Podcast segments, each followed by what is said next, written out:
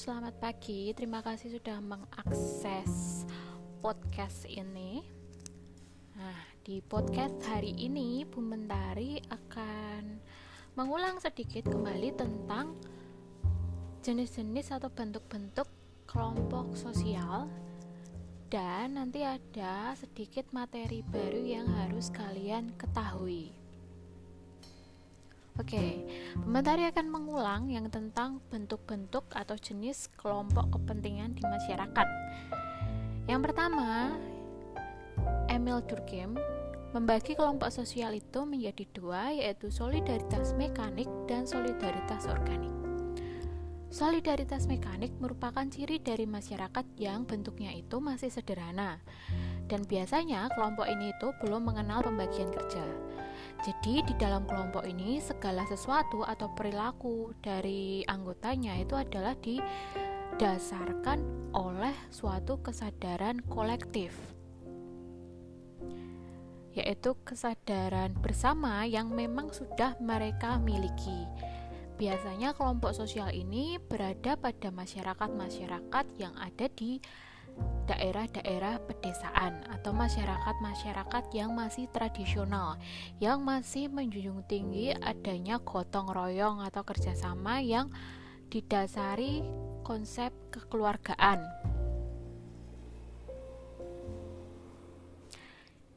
Yang kedua adalah solidaritas organik. Nah, kalau solidaritas organik ini kebalikan dari solidaritas mekanik. Kalau solidaritas organik ini merupakan bentuk solidaritas yang sudah mengenal pembagian kerja. Bentuk solidaritas ini bersifat mengikat sehingga unsur-unsur di dalam masyarakat saling bergantung. Karena adanya ketergantungan ini, jika ada salah satu yang tidak ada atau ada salah satu unsur yang hilang itu akan mengakibatkan gangguan pada kelangsungan hidup atau kelangsungan kerja di dalam masyarakat. Jadi bisa kalian ambil kesimpulannya dibedakan antara solidaritas mekanik dan solidaritas organik. Bedanya solidaritas mekanik tadi belum mengenal pembagian kerja ada pada masyarakat yang masih sederhana atau masyarakat yang biasanya masih tradisional. Nah, sedangkan yang solidaritas organik ini biasanya ada di masyarakat yang sudah mengenal pembagian kerja dan lebih kompleks. Kalau yang solidaritas mekanik itu tadi biasanya didasari hubungan kekeluargaan, gotong royong yang masih kental. Kalau yang solidaritas organik ini mereka itu ada karena uh, tujuan masing-masing dari anggota tersebut. Nah, contohnya itu adalah masyarakat perkotaan. Kita contohkan uh, kelompok sosial yang ada di sebuah perusahaan. Kita tahu kalau di sebuah perusahaan itu kan ada pembagian kerja, ada yang direktur, manajer, HRD, kemudian ada karyawan, ada OB dan lain-lain. Nah, mereka akan punya status masing-masing. Nah, status ini akan menimbulkan yang namanya kewajiban masing-masing. Jadi OB kewajibannya apa, manajer kewajibannya apa, direktur kewajibannya apa, karyawan kewajibannya apa. Nah, itu kan ada pembagian kerjanya. Nah, kalau salah satu ini ada yang hilang, ini nanti akan mengakibatkan gangguan pada kelangsungan pekerjaan di dalam kelompok sosial tersebut atau kelangsungan hidup bermasyarakat. Kalau misal tidak ada karyawan, ini akan e, perusahaan itu juga akan mengalami kesusahan. Kalau tidak ada direktur, tidak ada manajer juga seperti itu. Nah, ini adalah kelompok yang dinamakan sebagai solidaritas organik. Kalau yang solidaritas mekanik itu mereka melakukan segala sesuatunya itu berdasarkan kesadaran kolektif, kesadaran bersama. Kalau mereka itu sadar mereka adalah bagian dari kelompok sosial dan mereka harus uh, mempunyai kesadaran untuk melakukan sesuatu supaya kehidupan mereka itu bisa berjalan dengan baik kayak gitu. Lanjut kita ke bentuk kelompok sosial yang kedua ini diutarakan oleh Ferdinandonis. Ferdinandonis ini membagi dua kelompok sosial yaitu Gemeinskauf dan Gesellschaft. Kita akan bahas dulu yang Gemeinskauf. Gemeinskauf itu nama lainnya adalah paguyuban. Paguyuban atau Gemeinskauf ini merupakan kehidupan bersama yang punya ciri itu intim, pribadi, dan eksklusif. Nah, Gemeinskauf atau paguyuban ini dibagi lagi jadi tiga ada Gemeinskauf by Blood, Gemeinskauf of Mind, dan Gemeinskauf of Place. Gemeinskauf by Blood ini adalah paguyuban atau kelompok sosial yang dasar kelompoknya itu adalah hubungan darah. Contohnya suku Batak. Orang-orang yang ada di dalam kelompok sosial tersebut harus kelompok sosial atau keluarga yang memang punya darah suku Batak. Makanya tadi dikatakan eksklusif. Ada salah satu ciri yang yang merupakan suatu ciri khas dari kelompok sosial tersebut dan tidak semua orang bisa uh, masuk ke dalam kelompok sosial tersebut. Contohnya itu tadi Kemenskah Beblet, contohnya adalah keluarga suku Batak jika kalian bukan suku Batak, kalian tidak dapat masuk ke dalam kelompok sosial tersebut. Itu yang dinamakan sebagai eksklusif. Dan biasanya hubungan di antara anggota kelompoknya itu bersifat intim, artinya dekat dan pribadi. Jadi satu sama lain itu biasanya hubungannya itu dekat. Lalu yang selanjutnya, Gemeinschaft of Place ini didasari oleh kesamaan tempat tinggal. Contohnya satu RT, satu RW, satu kelurahan itu adalah Gemeinschaft of Place.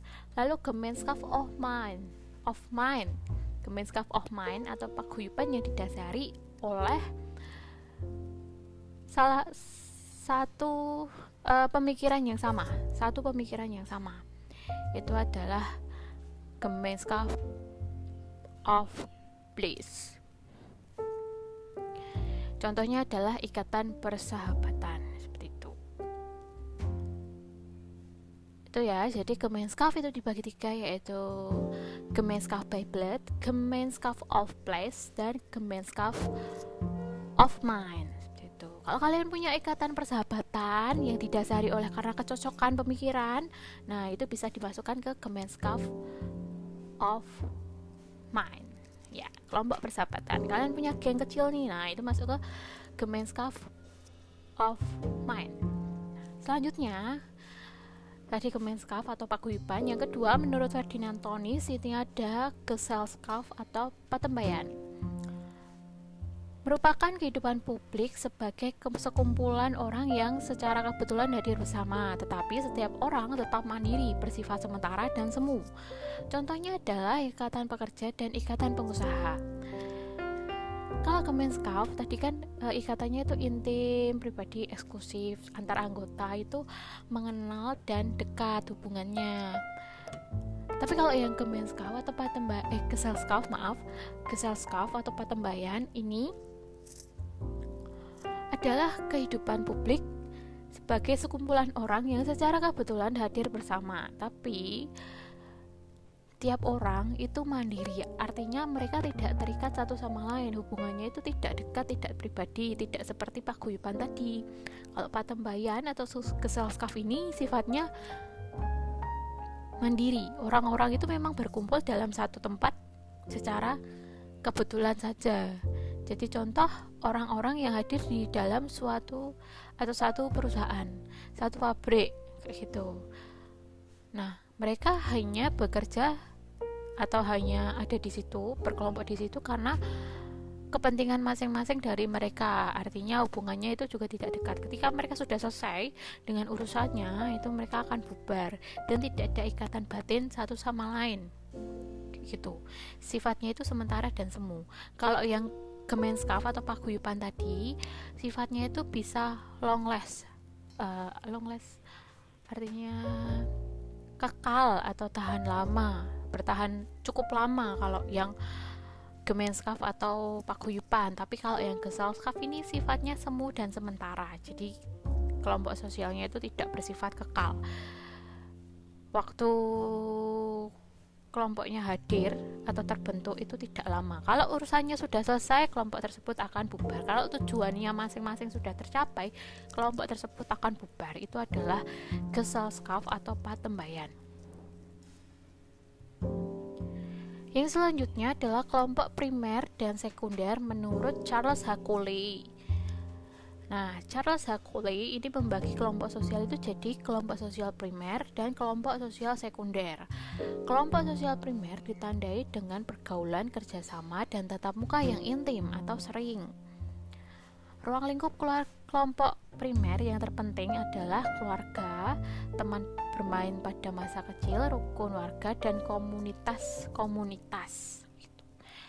Kelompok primer ini adalah kelompok sosial yang interaksinya antar anggota kelompok itu cukup sering tatap muka itu cukup sering terjadi dan hubungan di antara mereka itu dekat atau intim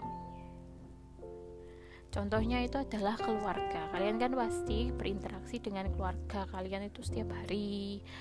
Ada ikatan batin dan lain-lain. Itu adalah kelompok primer, contoh kelompok primer. Kalau yang kedua, kelompok sekunder ini adalah kelompok sosial yang formal, tidak pribadi dan berciri kelembagaan. Contohnya adalah koperasi dan partai politik. Kalau yang primer tadi hubungannya itu masih inti, masih kekeluargaan, kemudian satu sama lain itu berdasarkan ketulusan, kecocokan kayak gitu. Tapi kalau yang kelompok sekunder ini adalah kelompok formal. Berarti tadi yang kelompok primer itu adalah kelompok yang informal ya. Kalau kelompok sekunder ini adalah kelompok yang formal hubungannya itu mereka itu tidak terlalu dekat tidak pribadi dan biasanya berdiri kelembagaan. Contohnya adalah koperasi dan partai politik.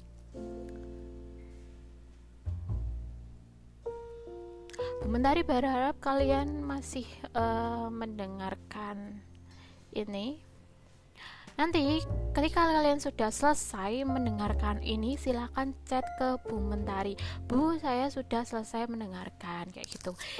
Tujuannya apa? Ini adalah tujuannya untuk Bu Mentari pengen tahu siapa saja yang masih mendengarkan sampai menit ini. Nah kayak gitu siapa saja yang uh, mendengarkan sampai selesai. Walaupun mentari nggak tahu juga ya kamu mendengarkan sampai selesai atau tidak atau kamu uh, lompat-lompatin. Tapi kita itu sekolah daring ini modalnya hanya kepercayaan dan jujur kejujuran. Jadi kalau kalian mau berjalan dengan baik ya kalian harus menjalankan ini dengan kejujuran. Nah Bu Mentari bisa lakukan hanyalah percaya kalau kalian sudah melakukan yang diminta kayak gitu oke kita lanjut Lalu ada kelompok sosial ini menurut WG Sumner ini ada in group dan out group. In group adalah kelompok dalam dijumpai dalam persahabatan kerjasama keteraturan dan kedamaian. Jadi di dalam kelompok in group in group atau kelompok dalam itu dijumpai adanya persahabatan, kerjasama, keteraturan, dan kedamaian. In group ini adalah kelompok sosial yang kalian masing-masing miliki. Contohnya, kalau Bumentari, in group Bumentari apa? In group Bumentari adalah guru SMA PL Santo Yosef. Atau in grupnya Bumentari adalah keluarga besar apa gitu. Itu adalah in group Bumentari kelompok sosial yang Bu Mentari miliki itu adalah in grupnya Bu Mentari contohnya seperti itu. Nah in group kalian itu masing-masing kalian punya in group contohnya kalian in group atau kelompok dari 11 IPS berapa kayak gitu. Itu adalah in group kalian masing-masing. Lalu kalau yang out group itu adalah kelompok luar. Cirinya biasanya hubungannya ini dijumpai adanya atau munculnya rasa kebencian, permusuhan, perang, dan lain-lain. Outgroup kelompok luar ini adalah kelompok sosial yang di luar yang kalian miliki. Kalau yang in group tadi adalah kelompok sosial yang kalian miliki.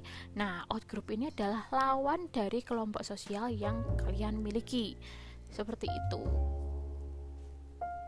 Itu ya kalau ada yang kamu mungkin kurang jelas, boleh ditanyakan ke Bu Muntari lewat chat. Jadi Bu Muntari sangat open kalau kamu mau bertanya kayak gitu.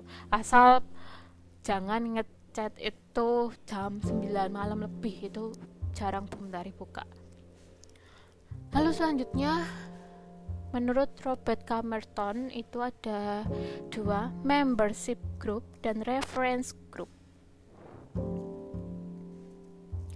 Robert Camerton membagi kelompok sosial menjadi dua, yakni membership group dan reference group atau referensi grup, grup referensi. Nah, membership group dulu ini adalah kelompok di mana setiap orang secara fisik menjadi anggota dari kelompok sosial tersebut atau dari kelompok tersebut. Contohnya, kalian punya kelompok apa saja itu adalah membership group kalian kalau reference group ini adalah kelompok sosial yang menjadi acuan bagi seseorang secara psikologis sehingga dapat membentuk pribadi dan perilakunya. Kalau membership group itu adalah tadi kelompok sosial yang secara fisik kalian miliki, kalian masuk ke dalamnya. Kalau reference group adalah sebuah kelompok sosial yang kalian jadikan referensi untuk perilaku kalian, kayak gitu. Contohnya nih, kalian misal ya misal kalian suka sekali dengan BTS BTS itu kan kelompok sosial mereka kan terdiri dari satu kelompok. Nah karena kalian itu sangat suka sekali sama BTS akhirnya kalian itu uh, menjadikan mereka itu sebagai referensi kalian. Nah akhirnya kalian berperilaku atau bergaya-gaya itu seperti mereka. Nah, itu mereka dinamakan BTS ini dinamakan sebagai reference group atau kelompok referensi yang dijadikan contoh oleh kalian kayak gitu. Itu adalah reference group.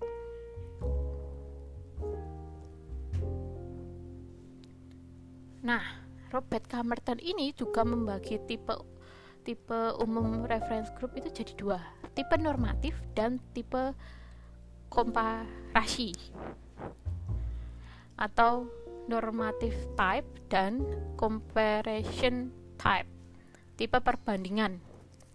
Nah yang tipe normatif ini adalah Tipe ini menentukan dasar-dasar bagi kepribadian seseorang. Tipe ini merupakan sumber nilai bagi individu baik anggota maupun bukan anggota kelompok.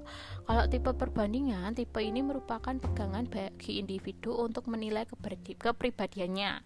Tipe ini lebih kepada pembanding untuk menentukan kedudukan seseorang. Tapi Bu Mentari biasanya cuma tanya uh, referensi grup itu yang seperti apa biasanya tipe referensi grupnya ini Bu Mentari nggak keluarin gitu karena tidak tidak atau jarang keluar di ujian nasional gitu. wah ternyata banyak sekali ya kelompok sosial nah ada satu lagi kelompok sosial menurut sosiologi itu ada kelompok okupasional dan kelompok volunteer. Kelompok okupasional adalah kelompok yang tercipta karena semakin memudarnya fungsi kekerabatan.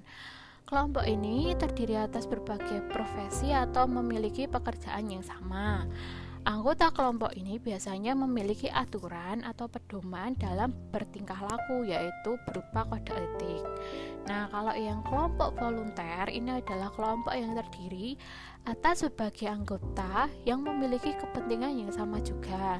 Namun, yang membedakan kelompok ini dengan kelompok okupasional adalah keberadaan kelompok ini tidak mendapat perhatian dari masyarakat. Kelompok okupasional itu contohnya adalah kelompok e, Ikatan Dokter Indonesia atau IDI. Mereka kan punya pekerjaan yang sama, punya kode etik yang sama, punya pedoman tingkah laku yang sama. Itu adalah kelompok okupasional. Contohnya lagi juga PGRI, Persatuan Guru Republik Indonesia. Mereka punya kode etik yang sama, punya pedoman yang sama, dan lain-lain punya pekerjaan yang sama seperti itu. Itu adalah kelompok okupasional yang tercipta karena e, memudarnya fungsi kekerabatan.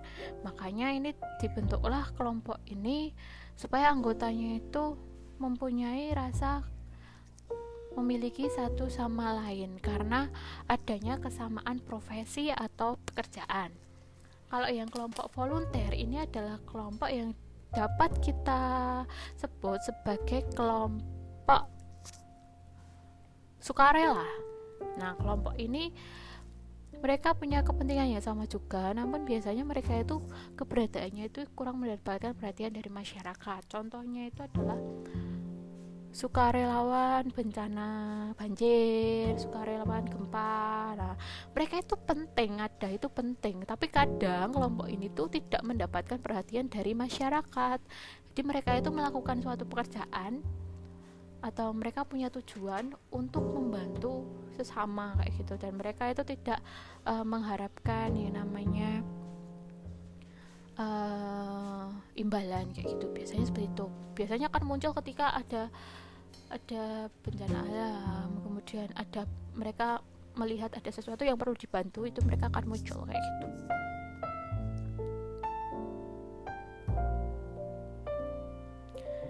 Nah itu adalah jenis-jenis atau bentuk-bentuk kelompok sosial. Ternyata ada banyak sekali bentuk-bentuk kelompok sosial.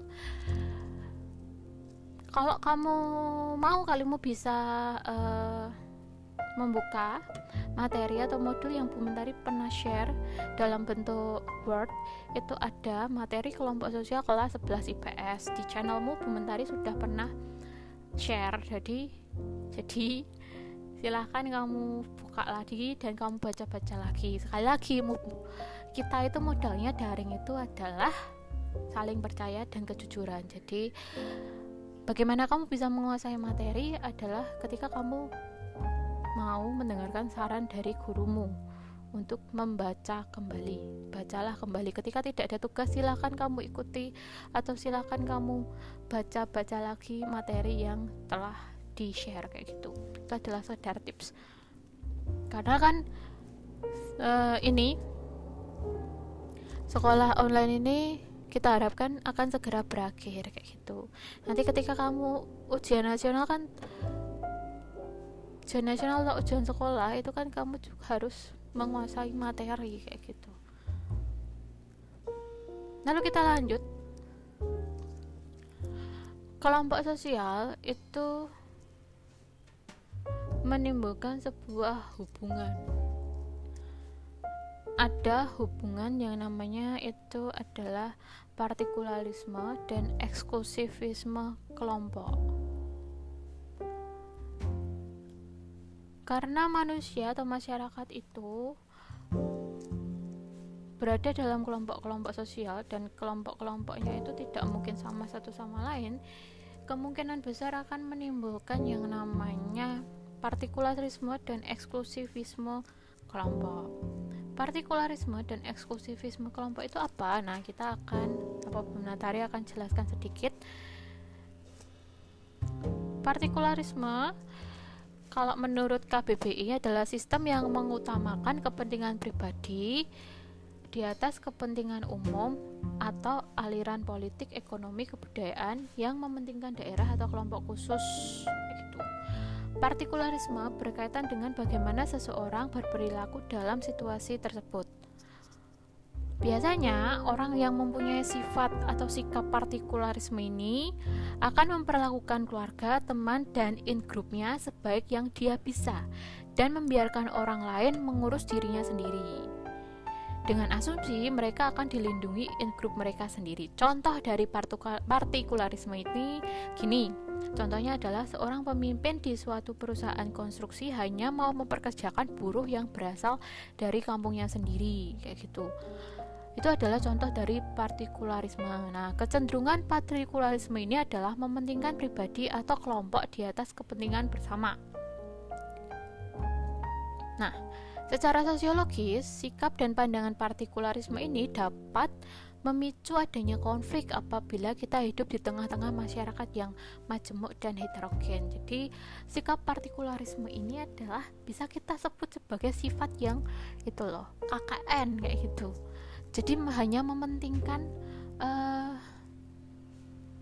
hanya mementingkan atau memandang sesuatu itu dari kelompok yang dimiliki. Ketika ada seorang bos itu misal dia suku A, nah dia itu hanya mementingkan hanya mau menerima dari uh, pekerjaannya itu dari suku A juga. Suku lain itu tidak diterima karena hanya perbedaan suku bukan karena kualitas tapi hanya karena perbedaan suku kayak gitu.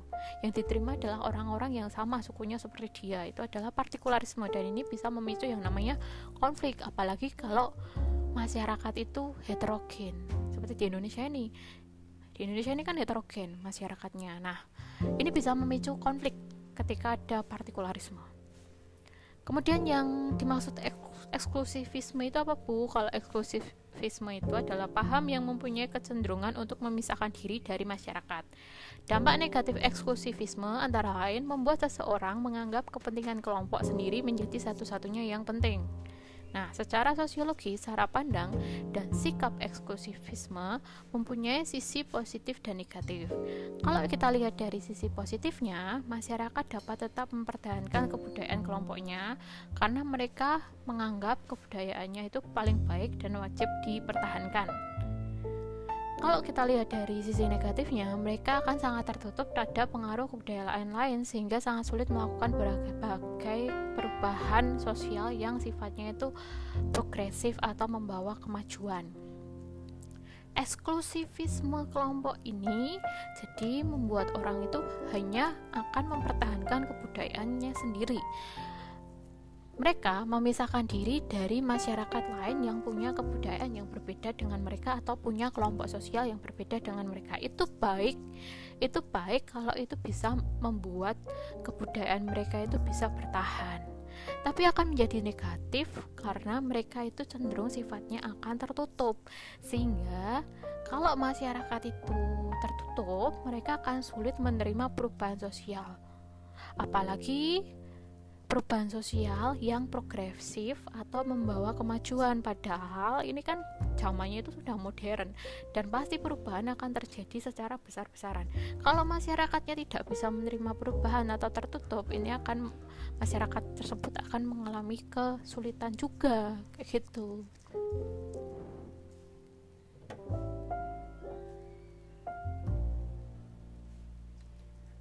Nah uh,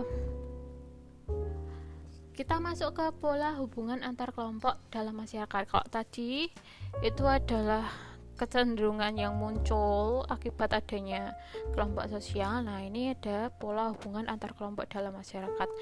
Nah, supaya kalian tidak mendengarkan suara komentari terus, silakan kamu buka materi kelompok sosial 11 IPS dan kamu baca pola hubungan antar kelompok dalam masyarakat.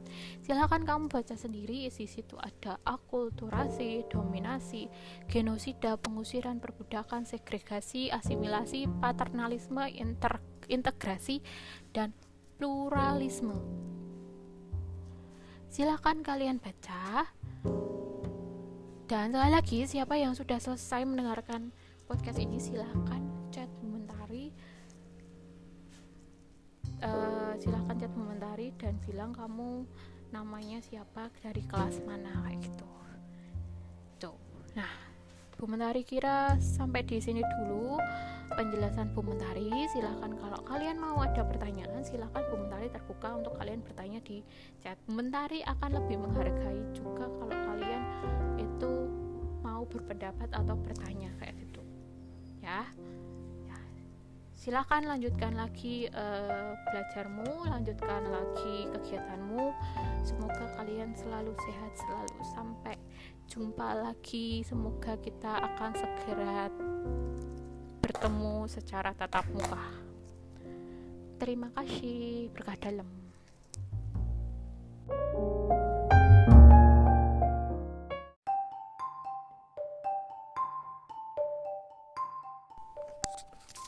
Selamat pagi, bagaimana kabar kalian? Semoga semuanya sehat selalu. Dan terima kasih sudah mau menuruti permintaan Bu Mentari untuk mengakses rekaman audio ini. Nah, hari ini kali ini Bu Mentari akan menjelaskan tentang permasalahan akibat pengaruh globalisasi di tingkat global. Jadi, globalisasi ini juga menimbulkan beberapa permasalahan selain manfaatnya yaitu yang pertama itu munculnya neokolonialisme. Kita lihat dulu neokolonialisme, itu apa. Neokolonial Neokolonialisme ini berasal dari kata kolonial yang berarti jajahan. Dan neo yang artinya adalah baru. Jadi neokolonialisme dapat disebut sebagai kolonialisme baru. Nah, praktek neokolonialisme ini tidak dilakukan dalam bentuk fisik seperti pada penjajahan model yang lama. Maka dikatakan ini adalah kolonialisme jenis baru karena ini tidak seperti zaman penjajahan dulu yang dilakukan secara fisik. Kalau zaman dulu kan kolonialisme itu dilakukan penjajahannya itu lebih banyak ke bentuk fisik yang dapat terlihat secara terang-terangan. Nah, praktek neokolonialisme di sini berbentuk pengaruh kuat dari intervensi atau campur tangan negara-negara maju terhadap negara-negara berkembang seperti negara kita Indonesia. Ini kan masih negara berkembang. Itu sering kali masih ada intervensi dari negara-negara yang sudah maju terutama pada bidang ekonomi, politik, sosial, budaya, dan hukum. Nah, akibat neokolonialisme, suatu negara itu tidak mempunyai kedaulatan menetapkan kebijakan bagi negaranya sendiri. Negara yang mengalami neokolonialisme memiliki ketergantungan yang sangat tinggi terhadap negara-negara yang maju. Bagaimana ini bisa membawa permasalahan? Nah, Gini, contohnya ya, demonstrasi, demonstrasi buruh menolak upah rendah merupakan salah satu reaksi masyarakat terhadap neokolonialisme. Globalisasi itu mendorong negara-negara maju untuk melakukan intervensi dalam berbagai kebijakan di negara berkembang. Beberapa keterlibatan negara maju meliputi investasi asing atau penanaman modal, atau meminjamkan modal atau utang luar negeri, penguasaan sumber daya alam, dan pengenalan budaya asing. Akibat investasi asing, negara maju memperluas pengembangan sektor industri di berbagai wilayah. Adapun negara berkembang hanya berperan melaksanakan kegiatan industri sesuai keinginan negara maju. Negara berkembang hanya memperoleh sebagian kecil keuntungan dari kegiatan industri. Selain itu, upah tenaga kerja atau buruh relatif rendah. Sementara itu, hasil produksi diekspor dan dipasarkan dengan nilai mata uang asing seperti dolar atau euro. Makanya tadi terjadi contohnya adalah demonstrasi buruh menolak upah rendah misalnya gini ada negara maju itu melakukan investasi di negara kita contohnya mereka menguasai suatu wilayah untuk dijadikan bahan untuk produksi mereka. Tenaga kerjanya dari mana? Tenaga kerjanya dari Indonesia. Kemudian sumber daya alamnya dari mana? Dari Indonesia. Tapi yang didapatkan oleh Indonesia atau rakyat Indonesia itu apa? Upah kerja yang sedikit seperti itu.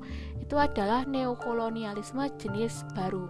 Hampir mirip seperti Romusa ya. Dulu itu kan ada yang namanya Romusa atau kerja paksa.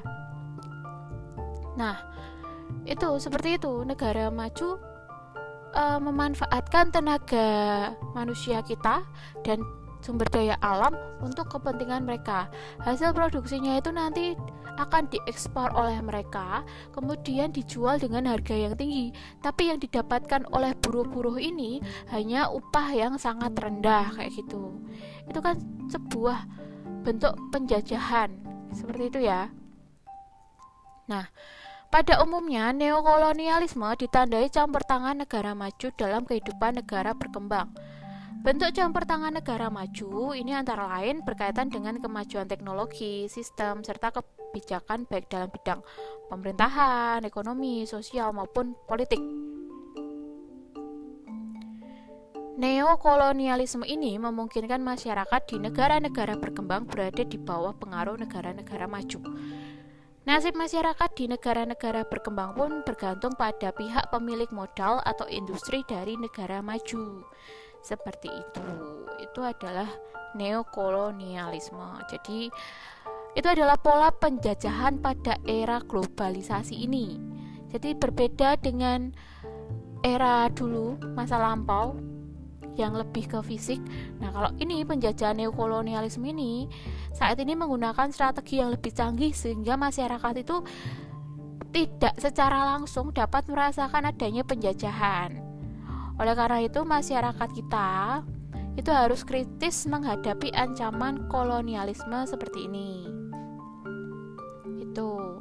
Jadi diam-diam kita itu ternyata dijajah mungkin dengan itu tadi contohnya tadi investasi asing ada juga ketergantungan kita terhadap negara-negara maju itu adalah sebuah penjajahan yang tidak disadari.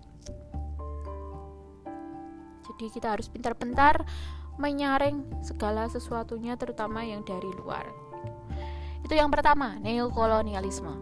Yang kedua adalah budaya populer. Budaya populer.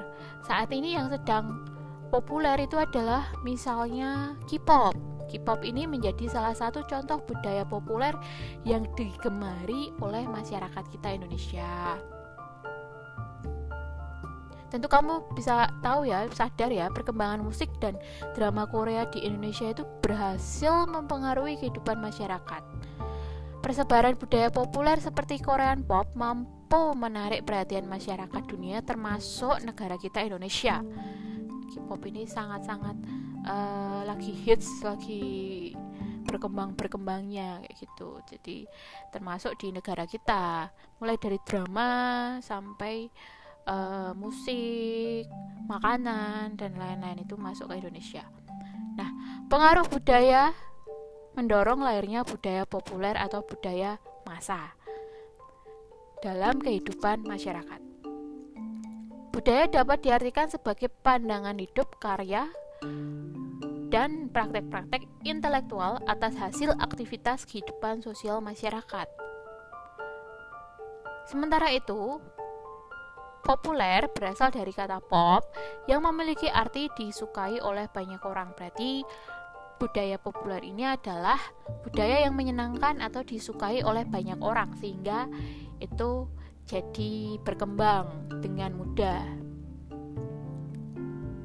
Nah, budaya populer ini cenderung merujuk pada selera pasar yang komersial dan tercipta karena adanya produksi massal atau produksi industrialisasi. Konsumsi budaya populer ini semakin berkembang dan diterima masyarakat melalui peran media massa sehingga terjadinya tren dan popularitas. Budaya populer sangat mudah dikenali. Ciri-cirinya itu seperti ini. Adanya yang pertama adanya tren dan tingkat kesukaan publik yang tinggi, lalu tingkat pemahaman yang sudah diingat dan mudah dimengerti, lalu mudah diadaptasi dan diterima oleh masyarakat, bersifat momentum atau tidak bertahan lama, Umumnya beberapa budaya populer mudah dilupakan setelah sekian lama menjadi tren, lalu mengandung unsur profit atau memiliki nilai keuntungan. Itu ciri-ciri dari budaya populer. Nah, berdasarkan ciri-ciri itu, kita dapat simpulkan bahwa budaya populer dapat dikonotasikan sebagai budaya selera pasar yang cenderung mengeksplorasi kesenangan tidak memiliki nilai substansial namun digembari oleh banyak orang. Diterimanya kebudayaan luar merupakan perubahan gaya hidup masyarakat. Perubahan tersebut dapat mengakibatkan perubahan tren berpakaian, gaya rambut, lalu cara berinteraksi, dan penggunaan bahasa sehari-hari. Nah, Coba nanti kalian cari contoh budaya populer yang digemari masyarakat beserta dampak negatif negatifnya di lingkungan sekitar kalian ya. Kalian co beri contoh budaya populer yang sedang digemari oleh masyarakat, kemudian tolong berikan dampak negatifnya di lingkungan sekitar kalian. Dampak negatifnya untuk masyarakat itu apa? Silakan nanti ini jawabannya langsung di chat ke Bu Mentari lewat Teams. Awali dengan nama dan kelasmu dulu. Ya. Kita lanjutkan. Budaya populer ini sedang berkembang tidak semuanya bersifat positif. Jadi budaya populer kita harus sadar kalau tidak semua budaya populer itu bersifat positif. Walaupun ada yang bersifat positif, tapi ternyata kan masih ada dampak negatifnya juga. Masyarakat terutama kalangan remaja cenderung mudah mengikuti tren budaya populer tanpa memilih, memilih langsung uh, budaya yang pas dengan budaya kita. Jadi tanpa melihat dampak negatifnya kira-kira apa seperti itu yang ditimbulkan, tapi langsung biasanya langsung diikuti kayak gitu. Contoh, ini ya, contohnya kalau kamu masih ingat contohnya tren ini dulu. Keke challenge, tau nggak Keke challenge? In my feeling challenge itu loh atau Keke challenge yang itu loh yang menari-nari di luar mobil yang sedang berjalan itu loh itu kan dulu sangat ngetren toh atau foto atau selfie di tempat-tempat yang ekstrim itu dulu kan sempat jadi budaya populer. Nah, tren tersebut merupakan perilaku menyimpang yang seharusnya tidak diikuti. Itu kan bahaya ya kedua contoh tadi, tapi itu tuh jadi budaya populer hanya untuk uh, biar viral atau biar uh, dikira mengikuti tren, kemudian membahayakan nyawa sendiri. Nah, ini kan orang-orang yang mengikuti tren tersebut itu tidak memperhatikan dampaknya. Mereka itu lebih mengutamakan tujuan menjadi populer atau mendapat ketenaran di dunia maya tanpa melihat uh, akibatnya, dampaknya itu langsung ikut aja sesuatu yang tren itu. Nah itu itu contohnya. Nah nanti kalian silakan nih. Contohkan budaya yang tren yang lagi ngetren yang lagi populer itu dampak dan dampak negatifnya itu apa? Jangan lupa chat ke Bu Mentari gejala sosial dapat berpotensi gejala sosial yang tadi itu dapat berpotensi memudarkan identitas dan rasa cinta budaya asli Indonesia. Masyarakat yang gemar atau meniru budaya populer akan mudah mengesampingkan budaya lokal. Oleh karena itu, sebagai generasi bangsa kita itu harusnya menjaga kelestarian budaya lokal di tengah pengaruh globalisasi. Jadi budaya lokal kita ini bisa terancam dengan adanya budaya-budaya yang populer ini. Mungkin karena terlalu fokus atau terlalu sering menerima budaya-budaya dari luar, kadang kita tidak sadar kalau kita sedikit-sedikit itu melupakan budaya lokal. Ini adalah hal yang tidak boleh terjadi karena budaya lokal itu adalah salah satu kelebihan dari negara kita gitu. Apalagi negara kita ini kan terdiri dari berbagai suku. Nah, ini akan menjadi suatu masalah jika kalian hanya fokus ke budaya yang sedang tren Selanjutnya adalah yang ketiga, konsumerisme. Globalisasi merupakan suatu hal yang menyebabkan konsumerisme, suatu suatu kejadian atau fenomena fenomena yang mengakibatkan adanya munculnya konsumerisme. Karena apa? Karena globalisasi itu mempermudah masyarakat memperoleh barang-barang yang dibutuhkan atau yang diinginkan dibutuhkan dan diinginkan. Saat ini masyarakat kita, kita itu mengalami yang namanya uh, fenomena konsumerisme karena kita itu dibanjiri oleh iklan yang ditawarkan dari berbagai situs belanja online. Kalapak, Shopee terutama itu ya, Shopee, Tokopedia, sehingga mendorong kita itu cenderung bersikap positif. Eh positif sih sorry sorry salah. Konsumtif. Maaf salah. Ini Bu Bundari nggak bisa ngulang kalau nggak bisa ngekat soalnya kalau salah. Nah masyarakat itu cenderung konsumtif. Masyarakat cenderung memenuhi keinginan daripada kebutuhan pokoknya sehingga muncul istilah besar pasak daripada tiang kayak gitu kadang karena di HPmu tiba-tiba muncul iklan Shopee kayak gitu. Mungkin kamu tidak butuh tapi kok lucu tapi kok murah tapi kok diskon akhirnya beli kayak gitu. Terutama karena ini ya iklan-iklan itu kayak muncul itu sesuai dengan apa yang kita inginkan. Misal kalian lagi ngobrol sama temenmu aduh pengen beli handphone nih iPhone kayak gitu. Tiba-tiba ada kamu buka Instagram muncul iklan uh, akun jualan handphone kayak gitu. Atau Shopee yang kemudian memperlihatkan akun yang berjualan handphone kayak gitu. Itu saking canggihnya teknologi kita sekarang itu seperti itu. Kita seakan-akan tidak punya rahasia atau privacy terhadap apa yang kita inginkan kayak gitu. Semuanya itu bisa muncul dengan hanya kamu mengatakan pengen apa pengen apa kayak gitu Nah, masyarakat yang terjebak perilaku konsumerisme ini akan tertarik mengkonsumsi barang bukan karena kebutuhan, melainkan didasarkan pada keinginan-keinginan atau prestis. Sebenarnya kamu tidak butuh, tapi ini adalah sesuatu yang bisa mengangkat prestis kamu atau mengangkat uh, pandangan sosial orang-orang terhadap kamu. Contoh, bisa saja kalian hanya uh, beli itu laptop yang biasa kayak Asus dan lain-lain. Tapi karena kalian pengen mengejar prestis misalnya ya, lalu kalian minta MacBook ke orang tua kalian itu kan kalian mungkin tidak terlalu butuh yang namanya MacBook dengan laptop aja mungkin sudah cukup. Tapi karena ada prestis itu tadi kalian pengen membeli sesuatu yang bermerek biar dipandang orang itu kalian itu tingkat sosialnya itu tinggi kayak gitu. Itu ada ya orang-orang yang seperti itu juga ada. Itu atau berbagai tawaran diskon. Itu tadi Ibu Mendaris juga sempat uh, nyinggung.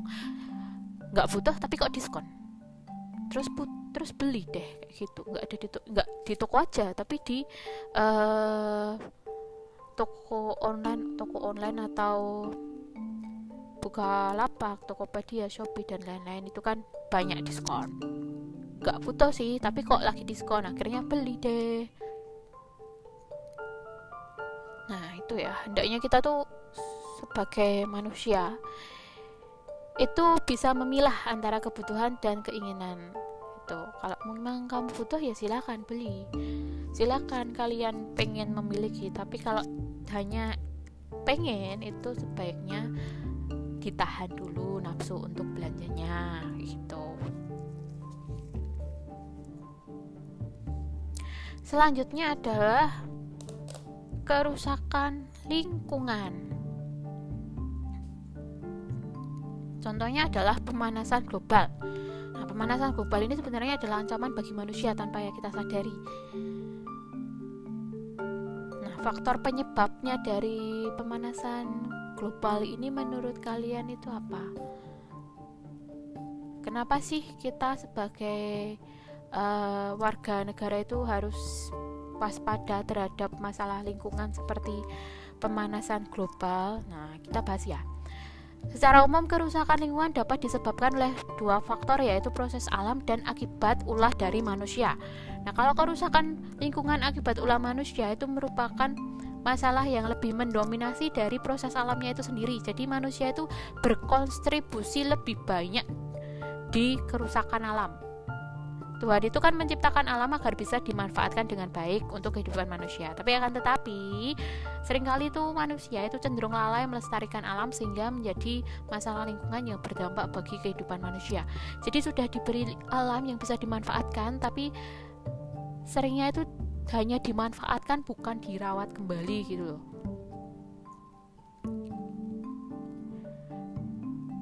Sebenarnya itu globalisasi bukan penyebab utama kerusakan lingkungan tersebut. Meskipun meskipun demikian, globalisasi juga memiliki andil dalam mengglobalkan perdagangan industrial dan perdagangan internasional. Permasalahan muncul ketika manusia itu tidak mampu mengontrol aktivitasnya dan tidak mampu berlaku bijak dalam memanfaatkan sumber daya. Jadi banyak perusahaan yang tidak memperhatikan dampak dari eksploitasi sumber daya kayak gitu. Kan banyak tuh pabrik-pabrik yang kemudian itu mengeksploitasi sumber daya bukan merawat kembali. Nah ditambah dengan persaingan dalam industrialisasi. Nah, itu menyebabkan uh, eksodus besar-besaran ke negara yang memiliki hasil alam melimpah untuk dieksploitasi. Contohnya negara kita kamu mungkin pernah dengar ada kebakaran hutan. Itu bukan kebakaran hutan karena matahari terlalu panas, tapi memang sengaja dibakar untuk dijadikan suatu lahan uh, pabrik atau lahan lain. Jadi kalau uh, lahannya itu cara cara membersihkannya itu dengan benar itu kan akan memakan waktu lama dan biaya yang banyak. Nah, akhirnya gimana nih caranya biar cepat dan hemat? Biar lahannya itu langsung bersih. Oh, dibakar aja. Nah, ternyata kebakaran hutan itu kemudian mengakibatkan kerusakan lingkungan yang lebih. Tidak hanya hutannya yang terbakar, akhirnya juga mengakibatkan polusi udara dan lain-lain udara di sana jadi kotor. Setelah udara kotor itu dihirup manusia jadi manusianya sakit seperti itu ya. Jadi semua itu berhubungan. Jadi seharusnya walaupun negara negara itu sedang maju atau dunia ini sedang maju mengalami proses globalisasi yang sangat besar lalu ada proses industrialisasi yang sangat besar harusnya itu tidak uh, melupakan untuk memperhatikan lingkungan.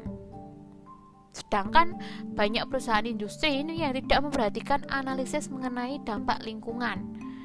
Limbah-limbahnya itu dibuang sembarangan, mencemari lingkungan, mau tanah, air maupun udara. Padahal kalau sudah tercemar yang yang yang rugi juga siapa? Manusia juga, seperti itu. Nah, kondisi tersebut merupakan contoh permasalahan lingkungan yang dialami oleh negara berkembang. Permasalahan lingkungan juga menimbulkan dampak negatif bagi masyarakat dunia, yaitu pemanasan global ini. Pemanasan global itu adalah proses peningkatan suhu rata-rata bumi dan rusaknya atmosfer. Meningkatnya suhu permukaan bumi menyebabkan perubahan iklim secara ekstrim di bumi.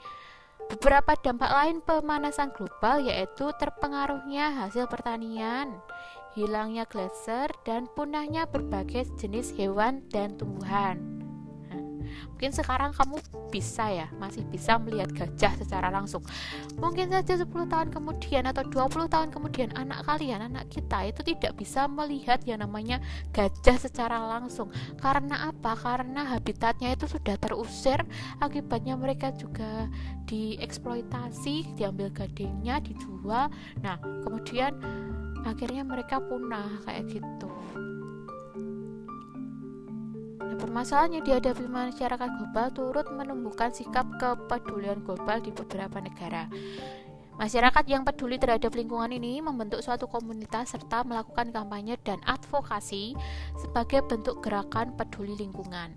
Selain itu, pemerintah perlu menjalin kerjasama dengan negara-negara lain untuk membentuk strategi pencegahan, perlindungan, dan perbaikan lingkungan. Nah, contohnya nih, contoh organisasi peduli lingkungan di antara lainnya itu ada Tunas Hijau, lalu ada Center for International Forestry Research, dan lain-lain. Ada juga BirdLife International. Itu adalah organisasi-organisasi yang peduli dengan lingkungan hidup. Kerusakan lingkungan akibat globalisasi ini harus disikapi secara bijak, mulai dari diri sendiri, membiasakan bersikap peduli sosial. Nah, ya, sampah, kamu lihat sampah itu langsung dibuang ke tempat sampah itu adalah salah satu bentuk sederhana kamu peduli terhadap lingkungan dan menjaga kelestarian lingkungan dengan membiasakan sikap-sikap tadi. Peduli lingkungan melestarikan alam kayak gitu. Itu penting ya karena kita itu hidup itu juga bergantung dari alam. Kalau alamnya itu rusak manusianya juga yang rugi kok. Seperti tadi ada kebakaran hutan yang rugi juga bukan hutannya atau tanamannya aja, tapi juga manusia-manusia yang ada di sekitarnya. Udara itu jadi berpolusi, akibatnya dihirup manusia, akibatnya jadi kotor, kesehatan manusia bisa terganggu seperti itu. Nah, untuk lebih jelasnya untuk materi ini globalisasi silahkan kamu buka. Bu sudah share dalam bentuk Word di channel kalian itu. Uh, materi globalisasi silakan kamu buka lagi di file mungkin ke tutup itu silakan kamu download. Itu akan jadi bahan untuk PHP kalian. Bentar lagi kalian PHP jadi silakan siapkan dengan baik. Jangan lupa silakan tadi uh, jawab pertanyaan satu pertanyaan tadi yang ada di pertengahan tadi silahkan dijawab langsung lewat chat ke Bu Mentari jangan lupa beri namamu dulu dan beri nomor absen gitu. Oke? Silakan kalau ada pertanyaan nanti silakan juga ditanyakan komentari. Komentari kira sampai di sini dulu penjelasannya. Silakan kamu melanjutkan kegiatanmu hari ini. Terima kasih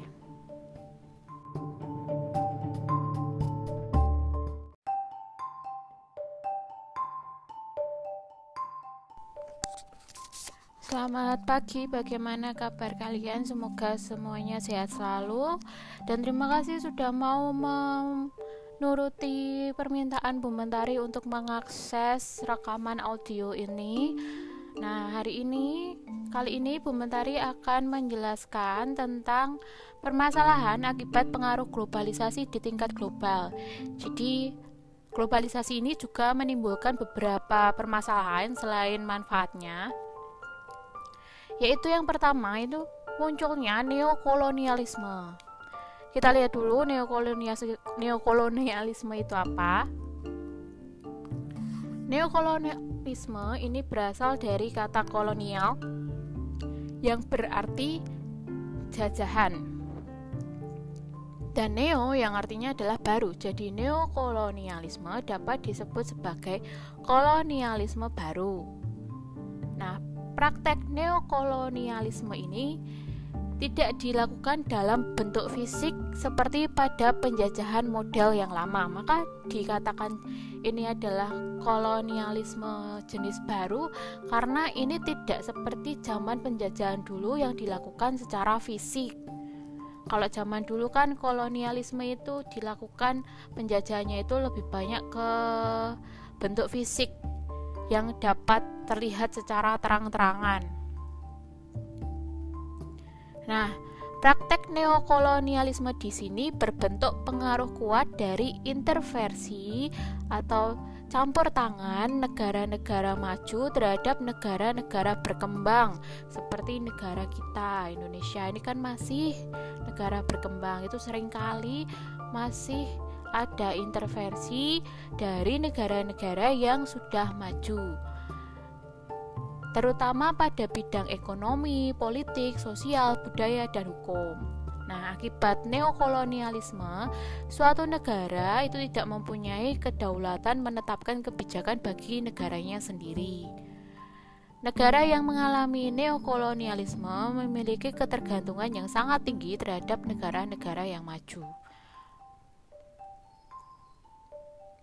Bagaimana ini bisa membawa permasalahan? Nah, gini, contohnya ya, demonstrasi, demonstrasi buruh menolak upah rendah merupakan salah satu reaksi masyarakat terhadap neokolonialisme.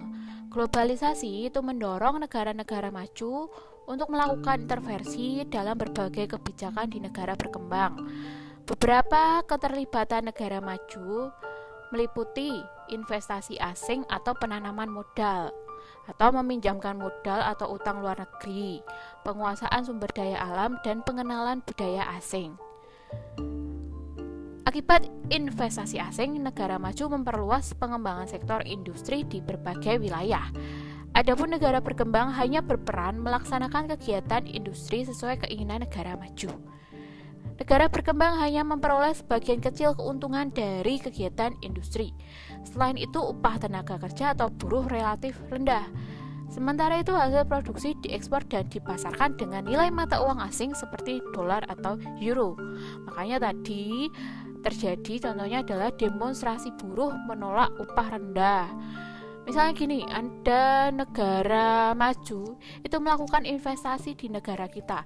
Contohnya mereka menguasai suatu wilayah untuk dijadikan bahan untuk produksi mereka. Tenaga kerjanya dari mana? Tenaga kerjanya dari Indonesia.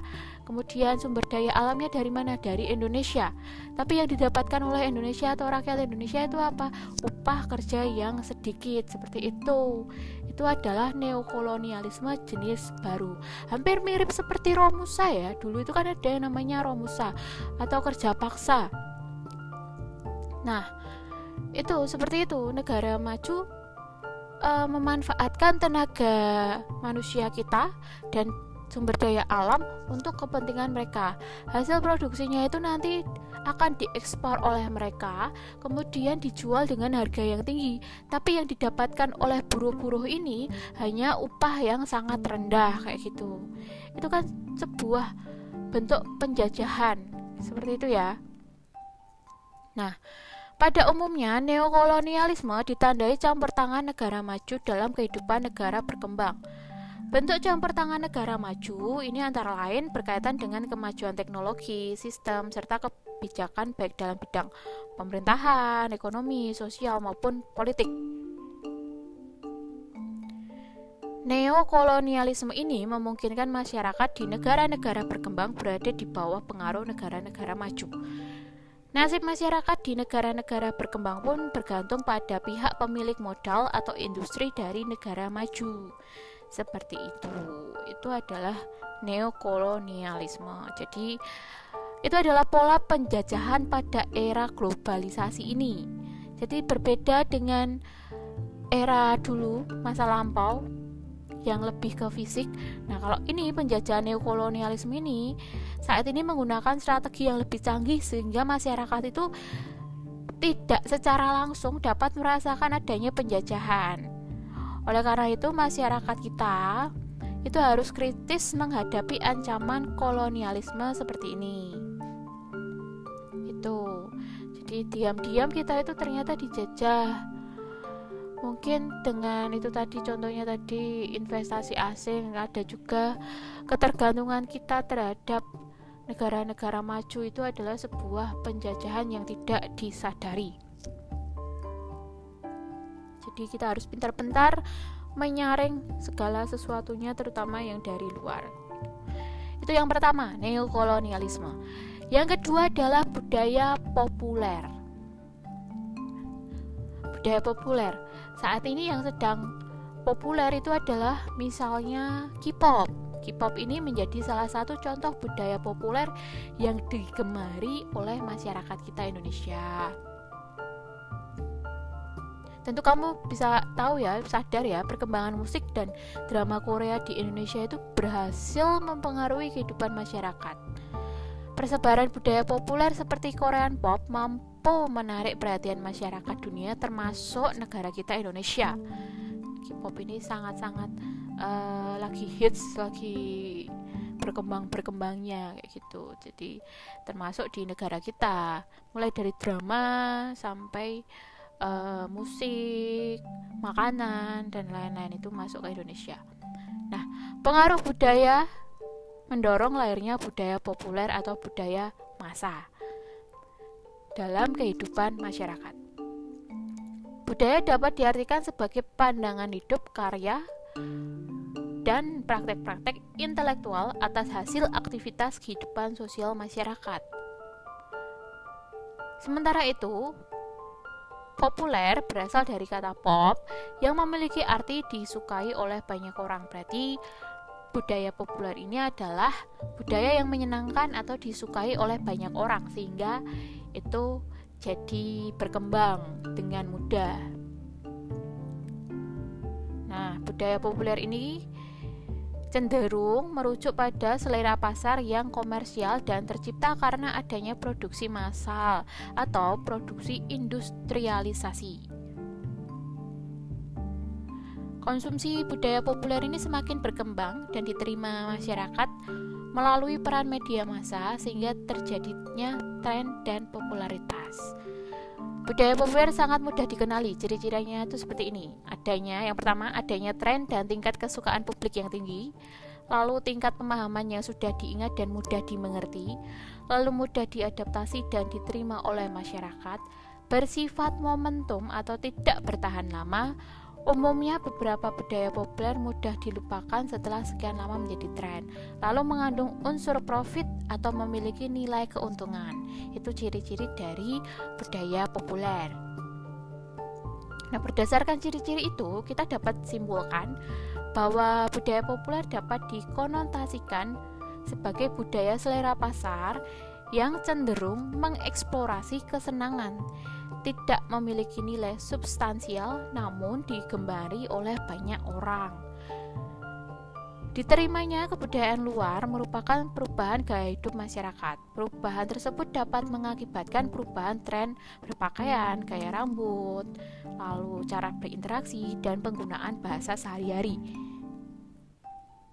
Nah, coba nanti kalian cari contoh budaya populer yang digemari masyarakat beserta dampak negatifnya, negatifnya di lingkungan sekitar kalian ya kalian co beri contoh budaya populer yang sedang digemari oleh masyarakat, kemudian tolong berikan dampak negatifnya di lingkungan sekitar kalian. Dampak negatifnya untuk masyarakat itu apa? Silakan nanti ini jawabannya langsung di chat ke Bu Mentari lewat Teams. Awali dengan nama dan kelasmu dulu. Ya. Kita lanjutkan. Budaya populer ini sedang berkembang tidak semuanya bersifat positif. Jadi budaya populer kita harus sadar kalau tidak semua budaya populer itu bersifat positif. Walaupun ada yang bersifat positif, tapi ternyata kan masih ada dampak negatifnya juga. Masyarakat terutama kalangan remaja cenderung mudah mengikuti tren budaya populer tanpa memilih, memilih langsung uh, budaya yang pas dengan budaya kita. Jadi tanpa melihat dampak negatifnya kira-kira apa seperti itu yang ditimbulkan tapi langsung biasanya langsung diikuti kayak gitu contoh ini ya contohnya kalau kamu masih ingat contohnya tren ini dulu keke challenge tau nggak keke challenge in my feeling challenge itu loh atau keke challenge yang itu loh yang menari-nari di luar mobil yang sedang berjalan itu loh itu kan dulu sangat ngetren toh atau foto atau selfie di tempat-tempat yang ekstrim. Itu dulu kan sempat jadi budaya populer. Nah, tren tersebut merupakan perilaku menyimpang yang seharusnya tidak diikuti. Itu kan bahaya ya kedua contoh tadi, tapi itu tuh jadi budaya populer hanya untuk uh, biar viral atau biar uh, dikira mengikuti tren kemudian membahayakan nyawa sendiri. Nah, ini kan orang-orang yang mengikuti tren tersebut itu tidak memperhatikan dampaknya. Mereka itu lebih mengutamakan tujuan menjadi populer atau mendapat ketenaran di dunia maya, jadi tanpa melihat uh, akibatnya, dampaknya itu langsung ikut aja sesuatu yang tren itu. Nah itu itu contohnya. Nah nanti kalian silakan nih. Contohkan budaya yang tren yang lagi ngetren yang lagi populer itu dampak dan dampak negatifnya itu apa? Jangan lupa chat ke Bu Mentari gejala sosial dapat berpotensi gejala sosial yang tadi itu dapat berpotensi memudarkan identitas dan rasa cinta budaya asli Indonesia. Masyarakat yang gemar atau meniru budaya populer akan mudah mengesampingkan budaya lokal. Oleh karena itu, sebagai generasi bangsa kita itu harusnya menjaga kelestarian budaya lokal di tengah pengaruh globalisasi. Jadi budaya lokal kita ini bisa terancam dengan adanya budaya-budaya yang populer ini. Mungkin karena terlalu fokus atau terlalu sering menerima budaya-budaya dari luar, kadang kita tidak sadar kalau kita sedikit-sedikit itu melupakan budaya lokal. Ini adalah hal yang tidak boleh terjadi karena budaya lokal itu adalah salah satu kelebihan dari negara kita gitu. Apalagi negara kita ini kan terdiri dari berbagai suku. Nah, ini akan menjadi suatu masalah jika kalian hanya fokus ke budaya yang sedang tren Selanjutnya adalah yang ketiga, konsumerisme. Globalisasi merupakan suatu hal yang menyebabkan konsumerisme, suatu suatu kejadian atau fenomena fenomena yang mengakibatkan adanya munculnya konsumerisme. Karena apa? Karena globalisasi itu mempermudah masyarakat memperoleh barang-barang yang dibutuhkan atau yang diinginkan dibutuhkan dan diinginkan. Saat ini masyarakat kita, kita itu mengalami yang namanya uh, fenomena konsumerisme karena kita itu dibanjiri oleh iklan yang ditawarkan dari berbagai situs belanja online. Bukalapak, Shopee terutama itu ya, Shopee, Tokopedia, sehingga mendorong kita itu cenderung bersikap positif. Eh positif sih sorry sorry salah. Konsumtif. Maaf salah. Ini Bu Bentari nggak bisa ngulang kalau nggak bisa ngekat soalnya kalau salah. Nah masyarakat itu cenderung konsumtif. Masyarakat cenderung memenuhi keinginan daripada kebutuhan pokoknya sehingga muncul istilah besar pasak daripada tiang kayak gitu. Kadang karena di HPmu tiba-tiba muncul iklan Shopee kayak gitu. Mungkin kamu tidak butuh, tapi kok lucu, tapi kok murah, tapi kok diskon, akhirnya beli kayak gitu. Terutama karena ini ya, iklan-iklan itu kayak muncul itu sesuai dengan apa yang kita inginkan misal kalian lagi ngobrol sama temenmu aduh pengen beli handphone nih iPhone kayak gitu tiba-tiba ada kamu buka Instagram muncul iklan uh, akun jualan handphone kayak gitu. Atau Shopee yang kemudian memperlihatkan akun yang berjualan handphone kayak gitu. Itu saking canggihnya teknologi kita sekarang itu seperti itu. Kita seakan-akan tidak punya rahasia atau privacy terhadap apa yang kita inginkan kayak gitu. Semuanya itu bisa muncul dengan hanya kamu mengatakan pengen apa pengen apa kayak gitu Nah, masyarakat yang terjebak perilaku konsumerisme ini akan tertarik mengkonsumsi barang bukan karena kebutuhan, melainkan didasarkan pada keinginan-keinginan atau prestis. Sebenarnya kamu tidak butuh, tapi ini adalah sesuatu yang bisa mengangkat prestis kamu atau mengangkat uh, pandangan sosial orang-orang terhadap kamu. Contoh, bisa aja kalian hanya uh, beli itu laptop yang biasa kayak Asus dan lain-lain. Tapi karena kalian pengen mengejar prestis misalnya ya, lalu kalian minta MacBook ke orang tua kalian itu kan kalian mungkin tidak terlalu butuh yang namanya MacBook dengan laptop aja mungkin sudah cukup. Tapi karena ada prestis tadi kalian pengen membeli sesuatu yang bermerek biar dipandang orang itu kalian itu tingkat sosialnya itu tinggi kayak gitu. Itu ada ya orang-orang yang seperti itu juga ada. Itu atau berbagai tawaran diskon. Itu tadi Ibu juga sempat uh, nyinggung. Nggak butuh tapi kok diskon? Terus put terus beli deh kayak gitu. Nggak ada di nggak di toko aja tapi di uh, toko online toko online atau buka lapak tokopedia shopee dan lain-lain itu kan banyak diskon. Nggak butuh sih tapi kok lagi diskon akhirnya beli deh. Nah itu ya. Hendaknya kita tuh sebagai manusia itu bisa memilah antara kebutuhan dan keinginan itu kalau memang kamu butuh ya silakan beli. Silakan kalian pengen memiliki tapi kalau hanya pengen itu sebaiknya ditahan dulu nafsu untuk belanjanya gitu. Selanjutnya adalah kerusakan lingkungan. Contohnya adalah pemanasan global. Nah, pemanasan global ini sebenarnya adalah ancaman bagi manusia tanpa yang kita sadari. Nah, faktor penyebabnya dari pemanasan global ini menurut kalian itu apa? Kenapa sih kita sebagai uh, warga negara itu harus waspada terhadap masalah lingkungan seperti pemanasan global? Nah, kita bahas ya. Secara umum, kerusakan lingkungan dapat disebabkan oleh dua faktor yaitu proses alam dan akibat ulah dari manusia. Nah, kalau kerusakan lingkungan akibat ulah manusia itu merupakan masalah yang lebih mendominasi dari proses alamnya itu sendiri. Jadi manusia itu berkontribusi lebih banyak di kerusakan alam. Tuhan itu kan menciptakan alam agar bisa dimanfaatkan dengan baik untuk kehidupan manusia. Tapi akan tetapi sering kali itu manusia itu cenderung lalai melestarikan alam sehingga menjadi masalah lingkungan yang berdampak bagi kehidupan manusia. Jadi sudah diberi alam yang bisa dimanfaatkan tapi seringnya itu hanya dimanfaatkan bukan dirawat kembali gitu loh.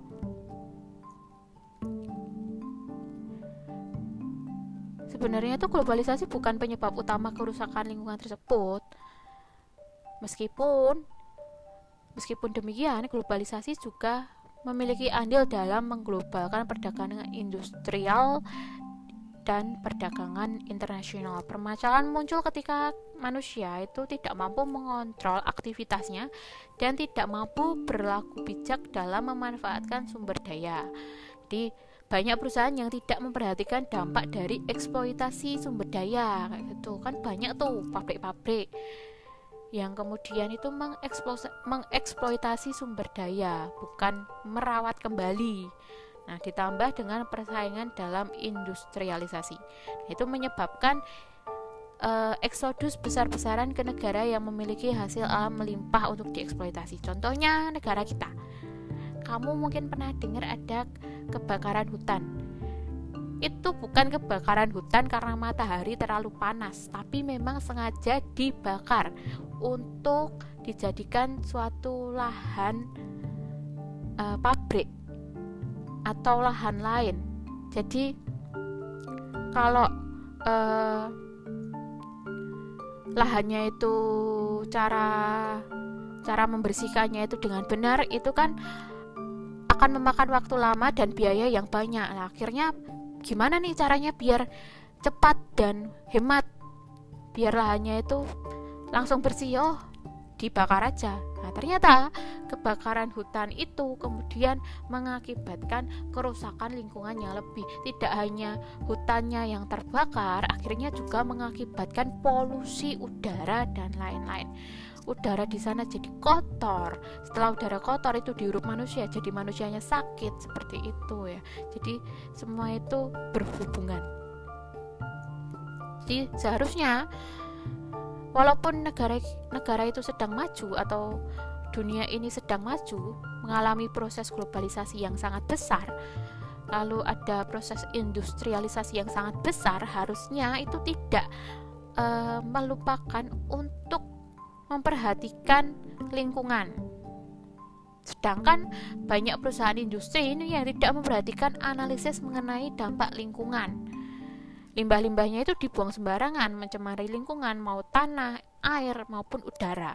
Padahal kalau sudah tercemar yang yang yang rugi juga siapa? Manusia juga, seperti itu. Nah, kondisi tersebut merupakan contoh permasalahan lingkungan yang dialami oleh negara berkembang. Permasalahan lingkungan juga menimbulkan dampak negatif bagi masyarakat dunia, yaitu pemanasan global ini. Pemanasan global itu adalah proses peningkatan suhu rata-rata bumi dan rusaknya atmosfer. Meningkatnya suhu permukaan bumi menyebabkan perubahan iklim secara ekstrim di bumi. Beberapa dampak lain pemanasan global yaitu terpengaruhnya hasil pertanian, hilangnya glacier, dan punahnya berbagai jenis hewan dan tumbuhan. Mungkin sekarang kamu bisa ya masih bisa melihat gajah secara langsung. Mungkin saja 10 tahun kemudian atau 20 tahun kemudian anak kalian anak kita itu tidak bisa melihat yang namanya gajah secara langsung. Karena apa? Karena habitatnya itu sudah terusir akibatnya mereka juga dieksploitasi diambil gadingnya dijual. Nah kemudian akhirnya mereka punah kayak gitu Permasalahan yang dihadapi masyarakat global turut menumbuhkan sikap kepedulian global di beberapa negara. Masyarakat yang peduli terhadap lingkungan ini membentuk suatu komunitas serta melakukan kampanye dan advokasi sebagai bentuk gerakan peduli lingkungan. Selain itu, pemerintah perlu menjalin kerjasama dengan negara-negara lain untuk membentuk strategi pencegahan, perlindungan, dan perbaikan lingkungan. Nah, contohnya nih, contoh organisasi peduli lingkungan di antara lainnya itu ada Tunas Hijau, lalu ada Center for International Forestry Research, dan lain-lain. Ada juga BirdLife International. Itu adalah organisasi-organisasi yang peduli dengan lingkungan hidup. Kerusakan lingkungan akibat globalisasi ini harus disikapi secara bijak, mulai dari diri sendiri, membiasakan bersikap peduli sosial. Nah, ya, sampah, kamu lihat sampah itu langsung dibuang ke tempat sampah itu adalah salah satu bentuk sederhana kamu peduli terhadap lingkungan. Dan menjaga kelestarian lingkungan dengan membiasakan sikap-sikap tadi, peduli lingkungan, melestarikan alam kayak gitu. Itu penting ya karena kita itu hidup itu juga bergantung dari alam. Kalau alamnya itu rusak manusianya juga yang rugi kok. Seperti tadi ada kebakaran hutan. Yang rugi juga bukan hutannya atau tanamannya aja tapi juga manusia-manusia yang ada di sekitarnya. Udara itu jadi berpolusi akibatnya dihirup manusia akibatnya jadi kotor. Kesehatan manusia bisa terganggu seperti itu untuk lebih jelasnya untuk materi ini globalisasi silahkan kamu buka. Bu Mentari sudah share dalam bentuk Word di channel kalian itu. Uh, materi globalisasi silakan kamu buka lagi di file mungkin ke tutup. Itu silakan kamu download. Itu akan jadi bahan untuk PHP kalian. Bentar lagi kalian PHP jadi silakan siapkan dengan baik. Jangan lupa silakan tadi uh, jawab pertanyaan satu pertanyaan tadi yang ada di pertengahan tadi silahkan dijawab langsung lewat chat ke Bu Mentari. Jangan lupa beri namamu dulu dan beri nomor absen gitu. Oke silakan kalau ada pertanyaan nanti silakan juga ditanyakan komentari komentari kira sampai di sini dulu penjelasannya. Silakan kamu melanjutkan kegiatanmu hari ini. Terima kasih